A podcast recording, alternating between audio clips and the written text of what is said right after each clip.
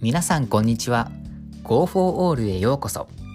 このラジオは金なし食なし左手なしの僕 GO による自分自身を発信して自由になっていく奇跡をお届けします。ここ最近一段と寒さが増してきたような感じしませんか？特に朝晩の冷え込みすごいですよね。もう今ですねパソコン触ってる手ちょっと冷たくむしろ痛くなってきているところです。はい。それではですね今日はちょっとした僕の読書の中のアウトプットをしていこうかなと思っています。皆さんはこういった経験ありませんか？何度もほうれん草を上司から催促される。とか報告事項を何度も確認される。とか、ね、こういったことありませんか？これってもしかしたらあなたの伝え方に何か問題があるっていう可能性自分で一回考えたことありませんかね？今日はですねこれを入れると分かりやすい話ができるというタイトルをもとに僕が読書をして学んだたった一つこれ入れると分かりやすい話ができるっていうことをお話ししていこうと思います。はい。それでは担当直入に結論から話をさせていただきます。結論はこれです。伝えたいことをできるだけ分かりやすく伝えるには数字を入れる。です。数字です、ね、簡単だなって思いませんか？最近僕が読んだ本にはえっとですね。数字を入れると具体性が増す。ってこんな風に書いてあるんですよ。本を読んでああそうかもしれないなって思って周りに目を向けたわけですよ、ね、例えばツイッター僕よくやってるんですけれどもこうツイッターを眺めると数字がところどころ出てるツイート文があるんですよ。それ見るとあ確かに分かりやすいって思っちゃうんですよね。例えばですねうーんそうだな。フォロワー何人増えたよとか月収〇〇万円の僕ですみたいな。なんかちょっと分かりやすいなって感じしませんか？ね。それとかニュースなんてもうめちゃめちゃ数字使ってるなと思いませんか？ね。何月何日って時点でもう数字使ってますし例えば今はコロナね。コロナ感染者数とかよく数字出てますよね。もうグラフ化されてもいるんでめちゃめちゃわかるなと思いませんか？前日比とかこれまでの経緯あ減ってきてるなあれ？増えてきたぞみたいな。ね。数字を使わないで言葉だけで言われたらえどのくらい増えてるのとかどのくらい怖いの？とかあんまり伝わらないなって思いません、ね、降水確率もそうですよね。今日は雨が降ると思います。じゃなくて降水確率は〇〇パーセントです。って。ね。人にはやっぱ度合いってあるんですけれども例えば60%ですよって言ったらあ今日傘一応持ってこうかなっていう気になりませんか？でも今日は雨が降ると思います。だけ言われたら折りたたみ傘でいいのかな？いやいやこれはちゃんとした傘が必要なのかな？とかあんまりこうわからないっていう時ありますよね。っていうかもしそうだったらそうなっちゃいますよねつまり数字を入れるだけでもっともっとより具体的な話ができるっていうわけなんですよ。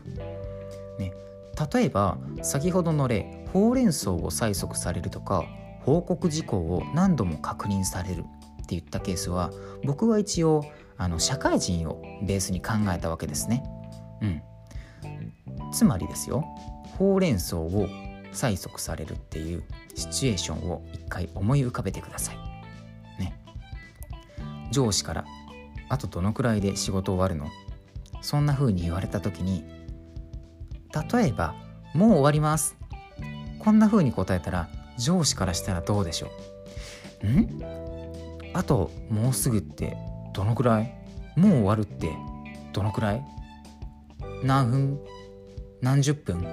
1時間かかったりする疑問出ますよねでもこれが仮にですよ数字を交えてほうれん草したらどうでしょう例えば先ほどの「あとどのくらいで仕事終わる?」に対して「今8割終わってます」って言ったら「あじゃああと2割で仕事終わるんだ」って思うかもしれないじゃないですか。それが早いとか遅いとかは別にですよ。ね、それとか「あと30分で終わります」って言ったらどうです、ね、30分したら仕事終わるんだなって上司の方も分かってくれるじゃないですか。ね、数字を使うことによって具体性がぐーんと出てくるわけですよ。そうするとどうなるか、ね、よりコミュニケーションがスムーズになるわけですよ。ね、そうだって思いませんか？だって何回もほうれん草しなくていいですし報告事項も1回で済むわけじゃないですか。ね、どのくらいで終わりますとか今これくらいは終わってますとか、ね、必要以上に聞かれなくて済むんでストレスがめっちゃなくなりますよ。それに今は仕事の話、まあ、社会人ベースで話をしていたんですけれども例えばプライベートだとしても一緒ですよね。例えば LINE とか使ってません ?LINE で「もうすぐ着くよ」じゃなくて「あと10分で着くよ」とかそういっただけでもあじゃああとこのくらいで着くんだって待ってる相手もイライラしないですし、ね、あのこのくらいなんだなって想像できるじゃないですか。要は数字を使うっていうことは具体性が生むつまり相手も自分も想像力であの頭の中で組み立てられるっていうわけなんです。例えば僕自身の話をちょっとさせてもらうと僕は障害を持ってるわけですよ、ね、左手がありませんってラジオのね初めに言うんですけれども左手がないってだけじゃどのくらいないかってわからないじゃないですか。まあ、もちろんねあのどのくらいないかってねあの考えなければねあのそこまでの話なんですけれどももしん？どのくらいないんだろう？って思った人がいるとしたらこれって僕の説明って不十分ですよね。このくらいないよってないんで。うん。じゃあだったら何て言うか僕ならですよ。腕は肩から指先までが10だとしたらまあ大体6割くらいはありますよ。こんな風に言いますかね。そしたらどうです？分かりませんか？肘よりちょっと先くらいがまああるんだなみたいな。まあもちろんねこうイラストを見ていた方であればあの分かるかと思うんですけれどもあそうか6割って言ったらこのくらいかってねあの普通の方でもね分かると思うんですよ。てかむしろ分かりやすいですよね。あこのくらいなんだなって。だって6割って言ったらまあ大体6割ね半分よりちょっとはあるんだなみたいな。とかあの一応僕はですね障害者なんですけれども一人暮らししてるんですよ。うん、でねあの障害者の一人暮らしって大変だよなとかって思ってくれる方います、ね、思ってくれる方ありがとうございます。でもね意外と大丈夫なんですよ。僕ですね障害者なんですけれどもだいたい私生活の95%は自分一人でできちゃうんですよ。どうです ?95% って言ったらあ大体できちゃうじゃんっていう感覚皆さんありませんか？まあ、もしかしたら95%でもいや足りないじゃんって思う方もいるかと思うんですけれどもでも数字を言っただけであこれならもしかしたらできるかもしれないとかちょっと疑問に思うけどあこれってもしかしたらできちゃうのかななんて風に思ってくれませんか、ね、どうです？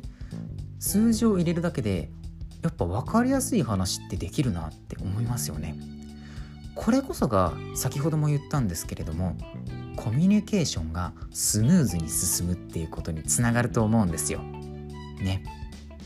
だってあの僕自身の話ですけれども会話をして想像できましたよね。逆にですけれども僕にもしこう話をしてくれる人がいたりとかそれこそまあニュースなんてそうなんですけれども数字を言ってくれれば想像できるんですよねつまり会話の中に数字を入れるだけでぐーんと分かりやすい話ができるんです。まあある種のテクニックって言えばテクニックなんですけれどもこれできてる人います？意外とできてない人とかっているんじゃないですかね。ね、気をつければできるけど気が抜けちゃったらできなかったみたいな。もしねコミュニケーション特にほうれん草とかがねうまくいかないなって悩んでいる人いればですね是非試してみてください。そこで最後にですね、あのー、最近のトレンドニュース、ね、数字を交えてちょっとお話をさせてください、ね、皆さんはですね漫画好きですか？僕はですねめちゃめちゃ大好きです、ね、そんなね僕の大好きな漫画の中に「鬼滅の刃」って漫画があるんですけれど知ってます？鬼滅の刃。ね今何と言っても大人気ですねもし知らない方がいればですね、ぜひこの機会に鬼滅の刃調べてみてください。少年ジャンプで連載してました。ね、その鬼滅の刃がですね、つい最近映画化されたんですよ。でですね、その映画の興行収入、いくらだと思いますか ?3 日で興行収入46億円を超えたんですよ。これって爆発的に伸びてるっていうことにつながるんですよ。ね、でもまだですよ数字言われただけで興行収入なんて言われたとこで分かんないよって思いますよね。でも安心してください。数字の強いところは比べられるっていうところなんですよ、ね、ジブリの名作「千と千尋の神隠し」知ってます、うん、あの映画ですね。興行収入300億円を超えてるんですよ。で、えここ最近ですね僕、まあ、個人的にっていうのもあるんですけれどもあ面白いなっていう映画の一つに「天気の子」っていう新海誠監督の、あのー、映画あるんですけれどもあれがですね確か100億円を超えるですよ興行収入が。ね、どうです？その記録に対して3日で46億円を超えるっていう記録を出してるんですよ。めちゃめちゃ伸びてるなって思いませんか？ね。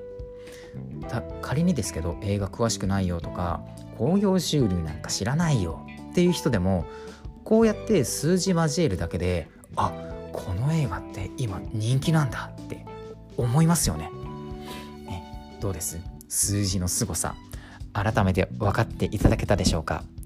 是非ですねあのこの放送を聞いたのであればあの、まあ、コミュニケーションにこもってないよっていう人であればねあのそのままスルーでも構わないんですけれどもね是非一度試してみてはいかがでしょうか。僕の経験談として役に立てればななんて思っています。それではね、えー、今日の放送はこの辺で終わりにさせていただこうと思います。